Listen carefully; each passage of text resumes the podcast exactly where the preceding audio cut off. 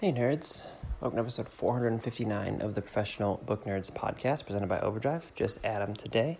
Uh, today's interview is a conversation I had with Kalynn Bayron, who is a debut author. Uh, her book comes out tomorrow if you're listening to this uh, Monday, July 6th. It's called Cinderella is Dead.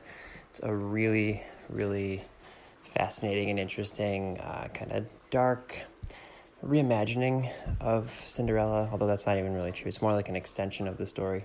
Um, it's set 200 years after the fairy tale of Cinderella, Cinderella as we know it, but it's also within the world where Cinderella is a story that is very important to uh, everything that happens. So we get into a long conversation of you know why we think dark fairy tales are so fascinating and why people are you know reimagining them a lot now and, and how fun they are um, we also talk about being the child of uh, a military family and how that affected her life and her writing. And um, yeah, it was just a really, really fun conversation. We also uh, got into a bunch of Broadway talk. Of course, talked Hamilton because we did this interview on uh, Thursday. So it was right before Hamilton came out this weekend. And everyone kind of, you know, spent their weekend, I assume, watching Hamilton as frequently as I did.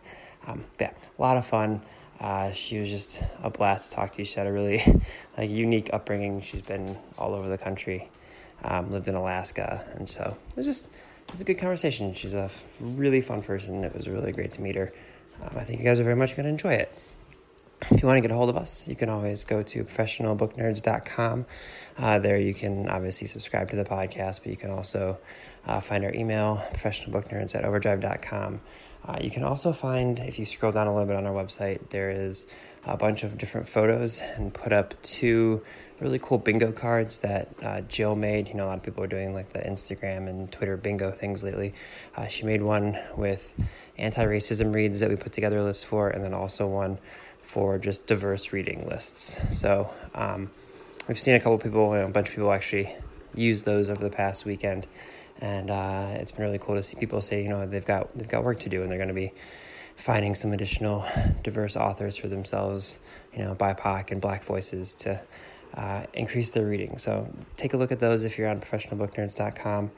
Um, there's a lot of good information on those. Also, if you are relatively new to the podcast, you can just use the search bar at the top of our website and see who we've, we've uh, interviewed. If you search for a book or an author or even a genre, all the uh, episodes that feature those people will come up. So um, I realize we don't really talk about how to use our website very often, but it's pretty cool. Um, yeah, you can also find us on Twitter and Instagram at Pro Book Nerds. And I think that's just about all the housekeeping. Uh, if you want a professional book nerds t-shirt or any Libby or Sora stuff from Overdrive, uh, you can go to shop.overdrive.com. We've got a couple cool professional book nerds t-shirts there. And um, if you buy anything, feel free to tag us. But anything that you do purchase, 100% of the profits are going to go to a library charity, so can do some good. Um, okay, I think that's just about everything. I'm not going to keep you any longer. I really, really had a lot of fun with this conversation, so I hope you guys do as well. And I hope you enjoy this interview with Kalynn Bayron, author of Cinderella is Dead, on the Professional Book Nerds podcast.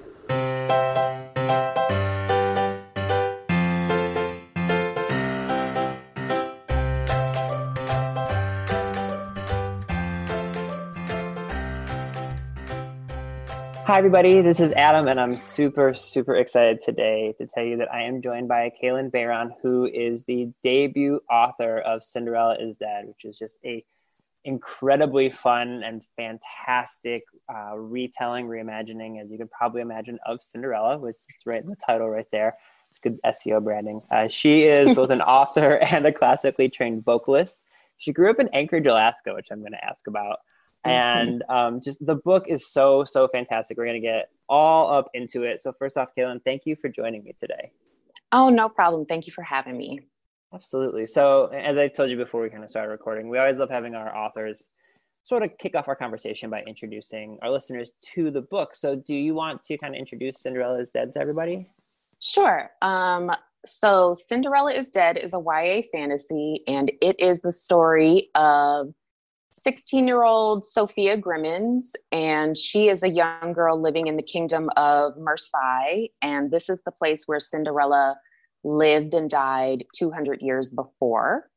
Um, Cinderella's story has kind of become the backbone of this society, and young women are expected to kind of follow in her footsteps. Um, they have to attend a ball every year that's now mandatory. Um, and it's a three strikes and you're out kind of thing. You have to find a suitor by your third year or you become a forfeit. And um, so my main character, Sophia, is preparing to go to her first ball, uh, but she is in love with her best friend, Erin, and um, she doesn't want any parts of what's going on. Uh, so when she gets to the ball, that's kind of a big turning point for her, and she makes some decisions that put her on a collision course with Mersailles's ruler, and she uncovers some really um, earth-shattering secrets about uh, the king, about Cinderella, about the fairy godmother, and um, just the society as a whole that she lives in. So um, it's really a story about kind of raising your voice and telling the whole truth when it comes to our histories. And um, it's also about telling queer Black girls that they are enough just as they are. What I really love is I am also very much a fairy tale retelling and especially dark fairy tale retelling uh, person. I'm like very much in that court with you, but I love what you did where it's not, I don't even want to say it's a, it's a retelling because it's not. Right. It's an extension sort of a thing. So what, what made you want to take this, obviously, you know, maybe even the best known fairy tale, I would argue, mm-hmm. like, and, and turn it on its head like this? What made you want to create that story structure?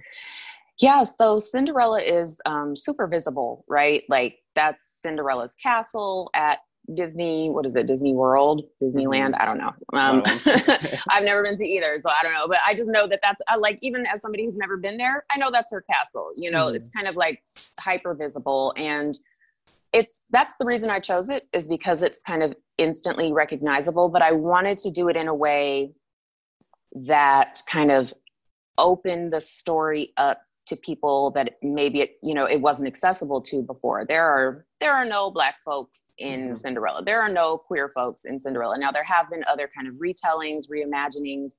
Um, there was you know the version with brandy that was on tv and whitney houston was the fairy godmother. So yeah we're doing like a, a watch party for that later Amazing. next week. So but yeah but so you know there are those kinds of things but i really um you know, I, I wanted to approach it from the angle of um, so Wicked happens to be my favorite retelling. Mm-hmm. Um, and because it kind of shifts the focus from Dorothy to the Wicked Witch, that's kind of what I wanted to do here. I wanted to focus on these villainous women um, that this story kind of uses as a prop and that was kind of where I started thinking about the retelling. Um, I wanted to do it from a completely different angle, and um, and so it's it's more about kind of kind of making this world accessible to people like me who didn't really have like I didn't see myself reflected in fairy tales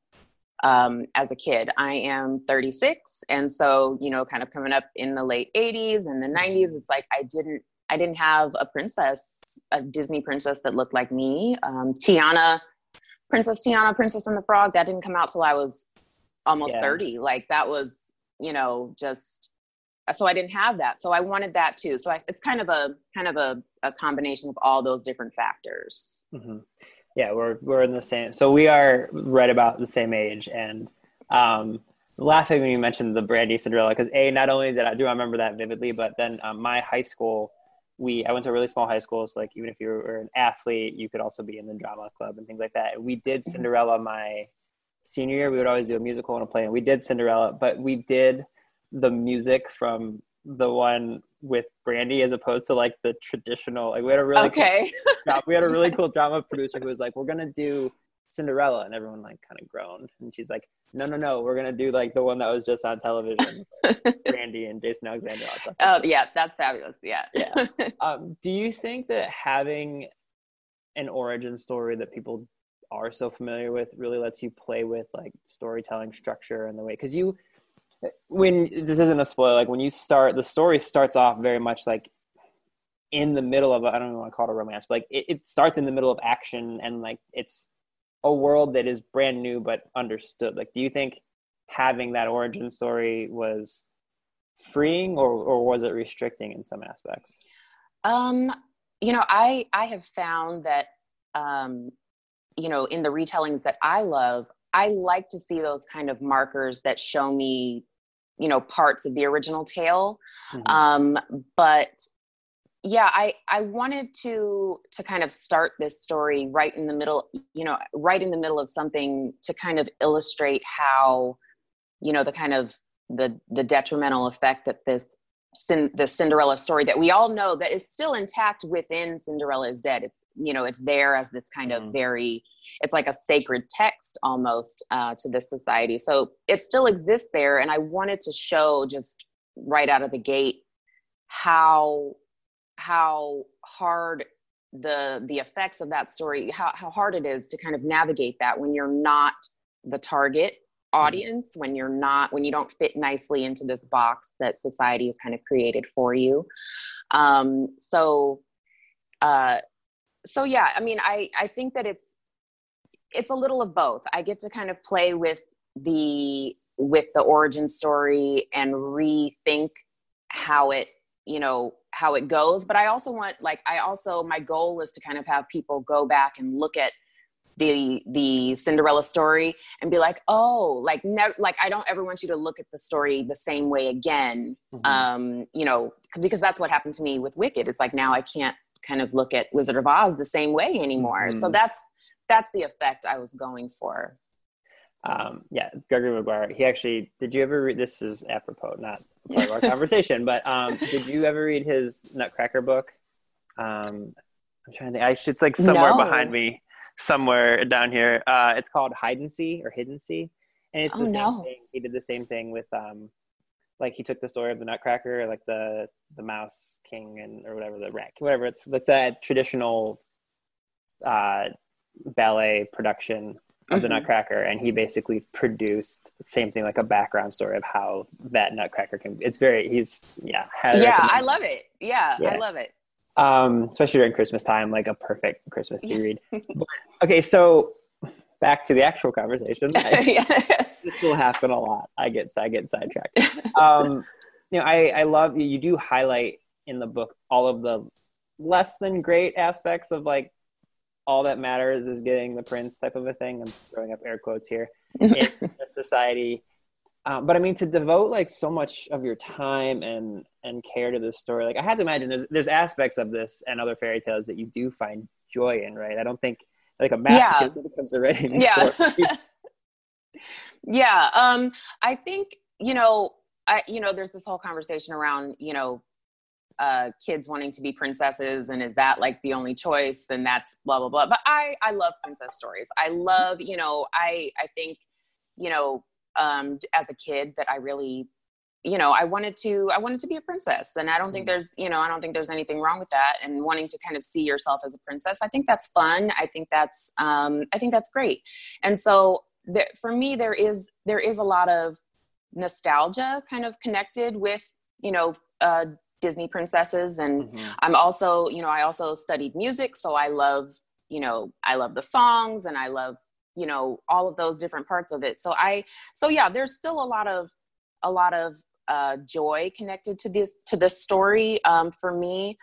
But i think um, it's kind of hand in hand with my just kind of wanting to see myself reflected there. Like oh, mm-hmm. oh i love this story so much. Why can't you know where's the person that looks like me? Or where's the person that you know feels like i feel? So um so yeah so it's kind of it's kind of um, the nostalgia and then also the you know wanting better kind of representation. Those two things i think are just linked um, for me with this story. Yeah I, and i think a couple things. One you mentioned the nostalgia. Like i that hits me right in the heart too. I this literally this morning i started my day with having a conversation with a coworker on slack and they sent me disney posted like the the parks same thing i can't i've been to the parks we just live a million years but they posted the at the end of every night they do this like insane fireworks thing and on cinderella's castle and they do the like 3d visual projections on the castle so that they can tell stories like visually i'm doing a lot of hand talking and people can yeah. great yeah. but it's like right in the nostalgia. Like she sent it to me, and it was like 20 minutes long, and I like wasted 20 minutes of my morning watching a fireworks show because of all the songs. Yeah, these, these little characters pull pull yeah. up, and it's like the you know the Disneyfied the Disneyfied versions of all these fairy tales are what we were brought up on, but I mean the the actual ones are extremely dark and getting to yeah getting to use those like does it feel freeing to be able to take a story that is very like it, there's obviously darkness to the Cinderella, even like the Disney one, but there's so much more darkness in the actual origin stories. Like, does it feel freeing when you're writing to be like, I can kind of mess up with, I can mess these people up because that's sort of like canon. It's how these things work. Yeah, I, I feel like those those earlier versions really um, really are you know some of them are really gruesome and even mm-hmm. cinderella with you know the stepsisters cutting off pieces of their, their, feet, feet. to fit yeah. in the shoe and and there's you know and there's not um, there are earlier versions where there is no fairy godmother it's more just kind of a you know like a magical tree and birds mm-hmm. and things like that. And so you know i've kind of played with that a little bit too. But yeah i think it's um i think it's fun to kind of dig deeper. You know i love a good hidden history. So it's kind of like mm-hmm. those all of those earlier versions contributed to what we know now. We just you know going back and kind of reading them if you see the progression of how the story has evolved. And um but you know i i just i think the um i think the the story is just so so important to a lot of people. So there's mm-hmm. also kind of a pushback sometimes. You know, Cinderella, we love Cinderella, don't mess with that story, don't, you know, don't do something else. And it's kind of, you know, I, I do get some pushback there, but I think it's I think it's important to to be able to have, you know, lots of different choices and lots of mm-hmm. different versions of things and other people are doing it all the time. So I, you know, I I'm gonna do it too. yeah, well, and I think that's like honestly, with a lot of conversations going on in our society right now about like, I think it's exactly what you said. It's there's so many people who like admittedly look like me, like white people who see a story like yours. It's called Cinderella's Dead. And there's this beautiful black person on the cover. First of all, the covers is. I know you have nothing to do with like the cover design final. Yeah, I I, well, I, I got um, I got a little bit of say. Um, Bloomsbury mm-hmm. came to me and asked me. They were like, "What do you what do you want? And I was like, it's got to be Sophia. That's my main character. Um, on the cover, uh, a brown skinned black girl with her mm-hmm. natural hair out. I was like, please, please give it to me. And they, and they did. So I, I love them for that. Yeah. And so like, I know that there will be people who will see that. And I'm sure that in the little pockets of our country that, you know, are just have never had any diverse conversations or anything where they'll see that and they'll be like, that's not my Cinderella. And they'll, they'll get pissed about it. Like, the important thing is exactly what you said. It's like you writing this story and reimagining it so that you see yourself in it. And so maybe a young girl who is black or brown sees it as they're coming up and they realize like I can be a part of this story.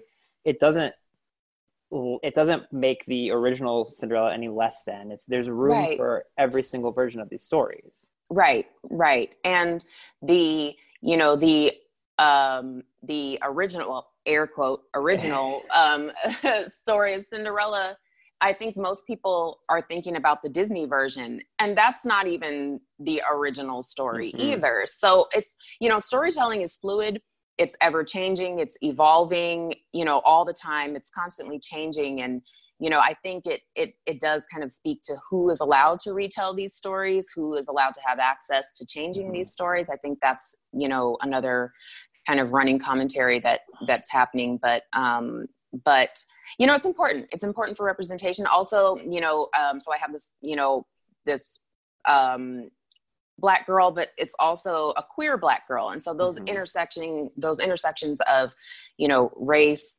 and sexuality um, those are those are really important too because sometimes we get you know we'll get a black character but they can only be one thing. Like it's like yeah too many marginalizations it's just like too much but that's you know that's changing and so i'm i'm happy to be able to contribute something to that mm-hmm. so i i saw in your in your bio that you said you used to write a little bit of fan fiction and short stories you described yeah. as hot hot garbage just the yes best hot garbage best description yes. um, but when you were writing those like were you ever doing fan fictions and like retellings of these types of stories, or did you sort of see over the past? I mean, it's been over the past like five years or so that retellings have really kind of taken off. Like, did you always think you wanted to do something like this, or was it because of the fact that there seems to be like a, a definite hunger for these stories? Um, you know, I'm I I think that so like the first I'm trying to think. So the first really like retelling that I ever read was the the what's it called the the true story of the three little pigs. yeah. Um, yes. Alpha that, Alfred Yes. The Alfred Wolf. I got to yes. interview that author and it was like Oh my god. Thing. Yes. I freaked out. oh my god, yes, that and the stinky cheese man and all it like yes. Yeah, okay, Jon so, Scieszka, yeah. Yeah, oh my gosh, yes.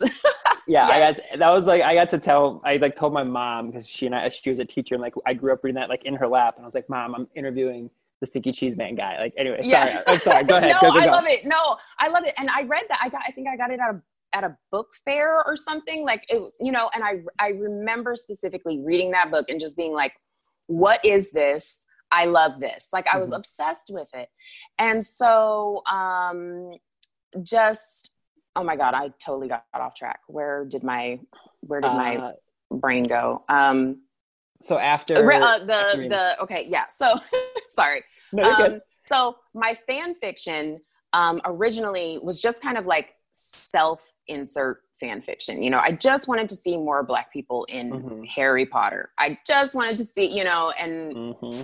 uh won't speak too much about that. But um like but you can. We've kind of dunked on her a little bit of the it's, You know, I just the only thing I I want to say, you know, that I think matters is that I love and support my trans fam and and that's it. Like mm-hmm. it's it's it's ride or die with them and I don't care about anything else. That's all that matters to me. Absolutely. So I just so that's all I'm gonna say about. But yeah, anyways, um so yeah, but my fan fiction definitely um you know was more just like I want to see more people who look like me and my family and my friends and our you know the the different you know all different kinds of people. And so that was what my fan fiction about. And it was never really meant to be like i never really thought that i would i wasn't publishing it anywhere or doing anything like yeah, that yeah. you know but um but and so and then retellings you know there was that show um once upon a time mm-hmm. um and i watched a, you know several episodes of that um when it first came out and i was just you know i was just like this is this is something I could do that would kind of pull all of these threads of things that I love together. So it was more just like, you know, just kind of it felt like a perfect storm of of of events. So it wasn't I didn't really set out to to say, you know, I'm going to write this retelling and it's, mm-hmm. you know, mm-hmm. that seems to be what's what's um what's good right now, but um it worked out that way mm-hmm. and mm-hmm. um I'm really glad that it did. Yeah, I do feel like there's um, like Jill and I, my co-host, we joke around all the time. There's another reading podcast called Reading Glasses, who we're like really close friends with, and they have this thing called wheelhouses, where like people will will write in and be like, my wheelhouse is, you know, like badass female pirates or whatever, you know, whatever it is, and they just go through it. It's like that thing where if you tell me like a brief sentence about what a story is, I'm in, and like and for mine, like Lady Pirates, absolutely. Fairy tale retellings, yes. And I feel like there's so many people that do see like there there is that excitement, like you mentioned, Wicked, and then there's um, all the I think the Cinder Chronicles or yes, um, mm-hmm. um, like the Lunar Chronicles, like mm-hmm. all those types of books. Um, we had a, a, couple authors last year, ironically, who both did Beauty and the Beast retellings last year, and it's like yeah a heart uh, so fierce and broken mm-hmm. yeah yeah um yeah that's a beauty and the beast retelling yeah those but those... there's, a, there's an excitement to be like okay how are you going to take this story that i know so well and kind of turn on its ear or play with the structure? Like you said even just something as simple as being like how did those evil people get to be evil? Like there's a reason maleficent the movie is made like a billion dollars. Like, yes. i love that one stories. too yeah and i think it's i think it's I think it's also kind of interesting to look at, you know, people that we think of as as villains and see that once you know the whole story, it's really not that they're villains. It's just mm-hmm. that they've been like horribly mistreated and need, you know, and you know, and they are acting out so it's not you know i think there's more of an understanding um you know for those people and and because women get cast as the villains so often in these in these fairy tales um mm-hmm. i think it's i think it's needed and um i think it's just a whole new a, a new an expanding of you know this already established universe but we can do you know we can do so much and it has the potential to do so much more so um so yeah i love it yeah the only um returning to a world that I, am not supportive of is the Hunger Games one, where like there's that prequel that came out with President yeah, Snow. Nope. And we I'm don't like, need his. We don't need it. exactly. I was like, there's Haymitch. There's like a million other characters that you could be like, tell me where they came from. I don't need you. Dude was horrible. I don't need you to tell me he might yeah. at once. Like, no. Yeah. yeah. Nope. Yeah. Yeah. Oh man. Okay, so I can't not ask this. How does someone who was born in Kansas end up in Anchorage, Alaska? Oh my god, the military. Like okay. yeah, my my parents were military, my dad was military. Um yeah, and Anchorage I don't but I don't know like why Anchorage happened to be the place that we just stayed. But that's it's like, oh, we're here, so yeah, we're to say. So um yeah, uh, Anchorage is beautiful, and I, you know, that's my hometown, and I still have family there, and that's great. And, but it's like a nice place to visit okay. now. Okay. Yeah. So if you love skiing and outdoor stuff and aren't scared of moose, um, Anchorage is a place to be. So moose are huge you know it's so funny because people okay this is like not but whatever it's That's like right. people people people think that they're like horses and no. i'm like no it's like two horses it's like they're huge and they don't they're not scared of people and they will stomp the yard on you if you come close to them so it's they're scary I have um I had a friend who went to college in Maine to play basketball and I guess there's moose there, mm-hmm. which I did not know. And he sent me a video. I'll never forget it. He put like a salt lick or a sugar cube or something on his windowsill, and he's like, "Look at this!" And it was a moose that came up and like ate it. And I was like, "Wow, that's crazy!" And he was like, "I'm on the second floor of this building. Like, I lost my mind. They yeah. are." so scary. Yeah. If you, sit, if you stop and think about that, it's so oh, scary. And they're yeah. fast. So where are you? They are. Are you? Where are you at now? Like, are you? San Antonio, Texas. Oh, okay yeah you just went like 180 yeah yeah so i so i met my partner in anchorage and then mm-hmm. we started moving around because they're military too mm-hmm. so we went from anchorage to georgia that mm-hmm. was the first mm-hmm. and that was really the first time that i'd you know for an extended period of time. Well i lived in portland for like a while when i was a kid but um we went to georgia and, we got there in the middle of the summer. It was like 105 degrees and i was like mm-hmm. we got to go back. We got to go back to alaska. I can't do this. So so it's um texas is great. I like the weather yeah. um lots of good food. So yeah. Georgia is at fort bragg fort um fort i was going to say carson but that is colorado. Fort gordon. There yeah. we go. Okay. Yes. yeah one of my um, old roommates is uh army lifer and like he went to ROTC and now he's a um, pretty high up actually. And like same thing like he he's he hasn't been to Anchorage yet but like he's been in San Antonio. He yeah. he's probably like following your path. Yeah. Um, do you think that actually along those lines like do you think that growing up in a military family has any impact on the way that you write stories? Um you know I think I think what the military has kind of afforded me and my family is just, you know, the experience of kind of moving around, of talking to different people, of seeing that no matter where I go, there are people who are like me who are looking for you know better representation and you know i have kids and so i i um you know i meet a lot of other parents who are also looking for better stories for their kids and mm-hmm. so i think i think what what it's given me the tie there is just kind of you know getting to see that this is a it's not just it's not just me who wants mm-hmm. these kinds of stories it's kind of a wider you know it's a wider swath of people who just need better rep for themselves for their kids um and so so yeah, so that's that's what that's given me. Mm-hmm. Uh, I also saw in your your profile that you're a big theater person as well and oh, yes. so first off one you have you mentioned a thing about hamilton we'll but we'll all be able to see it yes. literally yes. tomorrow we're recording this on thursday yes i am going to lose my mind mm-hmm. my whole mind and i've already warned my family i was like don't give me a hard time i'm gonna sing i'm gonna cry like, yeah. just leave me alone yeah. and let me experience this. So we're in Cleveland, and we are like a, a very random fact about Cleveland is we have outside of Broadway, we have the largest theater district in the country. Like it's Broadway, and then we have a bigger theater district than even Chicago. Like it's crazy. We so serious. We, yeah, so we get all of these touring shows. So our our theater district is called Playhouse Square, and so we have um, a big group of our friends and I have uh, season tickets. Obviously, there's nothing going on now, but so we get everything that's big from like the two years prior when they go on the national tours. They come mm-hmm. to Cleveland. So I will say I have seen Hamilton. Obviously, oh. not, not like with Lin and you know WB, yeah, but I've seen it.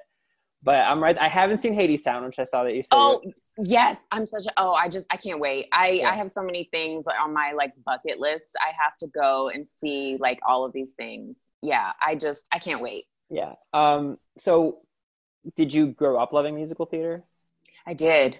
I did. I was stuck on Annie and um what else? Oh my gosh, just any. And my mom took me to. This is not like her parenting choices, whatever. But she took me to see Sweeney Todd when I was very young. And I love it. But I, yeah. I mean, I just like, I was, yeah, I, I had those, that experience just as a very young child and just never like I never saw I just like I was obsessed with Phantom of the Opera in mm-hmm. middle school like and Same. people were like what what are you doing like yeah. why are you like this but um yeah I love it I love it uh, man, Sweeney, that is so. The first one I ever saw was Phantom, and like we got we took a family trip to Toronto, and it was like a really big deal. And we were gonna like we saw it with like the original Toronto cast, but I was like five or six, and my mom will never let me forget this because I love musicals now. Like halfway through the first act, I looked up at her as like a little five or six year old, and I was like, "When are they gonna stop singing?" Because like I had no, the whole thing is like I had no concept. Um, do you think that I mean, other than obviously, like you know, we talked about Cinderella and it being a musical, but like, have you, because you also have a musical background, like, have you had any desire to like write a musical or a story where you're putting the music in there as well? I I don't even think I am. I don't think I could do it. I just mm-hmm. I I mean, now do I want to be in a musical? Yes. Like mm-hmm. sign me up, let's do that. But yeah, I don't I don't know, but you know, look, now you got me thinking, like maybe, uh-huh. maybe that could be something. Yeah. Yeah. yeah why not? Wicked, Wicked was on, is on Broadway still. Yeah. There's Cinderella. There's, um, into the Woods. You, know, you mentioned the yes. three. Is it, Into the yes. Woods has that in there? Listen, I'm telling you, these yeah, something to think about. um, all right, so towards the end of our conversations, we always do what we call the Nerd Nine, which is just nine lighthearted questions um, I used to call them rapid fire, and then I would get on tangents. And like we would have people email me like, "Please stop saying rapid fire. You're lying. It's not." Yeah. um, so the first one is, "What's the last book you finished reading, or what are you reading right now?" I will accept either.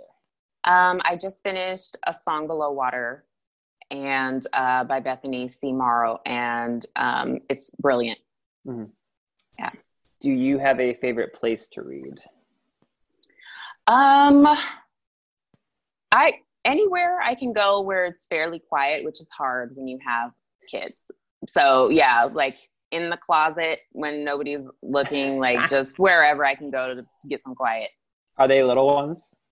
Um, they are. So my youngest is eight, but my oldest daughter is about to be twenty. So mm-hmm. um, yeah. So there, there's a. I have four kids, so mm-hmm. there's a range there. Gotcha. That was that was us, that was us too. There was I'm the youngest of four. It was always chaos in our house. Um, what book? Do you remember the book that kind of made you fall in love with reading? Um, I think it was it was probably uh, a Nancy Drew book. Um, mm-hmm. that is the first like full on kind of novel that I remember reading, and it was The Hidden Staircase. And I read every single other Nancy Drew book in existence after that. And I think I was eight when I read mm-hmm. that. Yeah. Amazing. Uh, what is one place you'd like to travel that you have not yet been to? Oh, um, I would love, I would love to go to New Zealand. Mm-hmm. Um, my brother was just there over the holidays and he was there for like a month and he was like, I don't even, I don't want to come back. And I was like, well, I got to go check this out. So I would mm-hmm. definitely love to go there. Plus, I imagine of like any people, you're probably very well accustomed to long trips, like either on a plane or in a car. Like it sounds like you're like well adapted at that. Yeah, yeah. We drove from Anchorage where we were at to Georgia, eight days. Yeah. Woof. So yikes. Yeah. Jeez, I was like, I never want to be in a car ever again. Do you have a favorite holiday to celebrate? Um, oh man. I think New Year's is my favorite. It just feels uh it just feels like a fresh start and um yeah, I I'm definitely going to be looking forward to uh New Year's this time around. So throw this year in the trash. Yeah. Oh man. Um, coffee or tea? Coffee. Yeah. Gotta have coffee. uh, cats or dogs? Dogs. Mm-hmm. You're in a safe space to say that. So my yeah. well, my so my co-host it has four cats now, and I have two dogs. So it's like it's it was a running joke, and then one time when she was traveling for work, I did a uh, a book recommendation episode by myself, and I just did dog books and didn't think anything of it we got more emails from people being like, "Where are the cat books?" And I was like, "How dare!" Yeah. So then she did, she did a cat book one, and like our our our listeners are kind of 50-50, but like I got so much sass, and she got like only support, and I was very. Oh no. um, do you have a favorite food? Um, do I have a favorite food? Do I? I love French toast. I will eat French toast for breakfast, lunch, and dinner. So yeah, it's not it's not um, the healthiest choice, but yeah, the, that's my fave. Delicious. Yeah. uh, okay, last one of these. If you could have dinner with one person, alive or dead, who would you pick? Toni Morrison. So I and yeah. listeners know this. I grew up in Toni Morrison's hometown of Lorain, Ohio. Lorain, Ohio. Yeah. yeah. Our tiny little that's like our one like our claim to fame. Like we hold on to it for dear life. It's like welcome to the international city. Uh, Toni Morrison was born here. Please. Yeah. um, okay. Last question for you. What do you hope readers take away from reading Cinderella is Dead? Um, I hope a few things. I just I hope that um, I hope you feel seen. If you if you haven't had a chance to see yourself reflected in a story like this before, um, and you you see yourself in Sophia or Constance or any of the other characters, I hope you feel seen. I hope you feel um, kind of held and supported by the work. Um, and I also hope that even people who don't see themselves reflected um, can can appreciate um, stories like this and seeing other people kind of take the lead and be the heroes in their own stories because that's important too. So um, I hope, you know, and, and it's, I think it's a fun, you know, uh, a fun read um, as well. So I, I hope people enjoy it and see themselves and, and, um, you know, take something away that's, that's more, uh, you know that's more than just the story um, i hope you see yourself reflected i think that's perfect the book is so fun i as we talked about before I started recording, I'm sorry you don't get to do like a like a like a yeah doing everything digital, but everyone needs to go check it out. It's so so much fun. Early congratulations, and Kalynn, thank you for joining me today. Thank you so much for having me. Readers can sample and borrow the titles mentioned in today's episode from Overdrive.com, and our library friends can purchase these titles in Marketplace. Professional Book Nerds is proud to be an Evergreen Podcast signature program. To learn about other Evergreen podcasts, visit evergreenpodcasts.com. Our podcast is produced, recorded, and edited by Adam Sockel and Jill Grunewald, and presented by Overdrive. For more information, visit professionalbooknerds.com. Bonjour. This is Fabulously Delicious, the French food podcast. I'm Andrew Pryor, and every week I bring you the wonderful and fabulous people involved in French food, whether they're here in France like me or from around the world. Each week, we dive into a specific topic, be it a French dish, an ingredient, or a French cuisine cooking technique. My guests are all about French food, so come join me on Fabulously Delicious, the French Food Podcast. Bon app!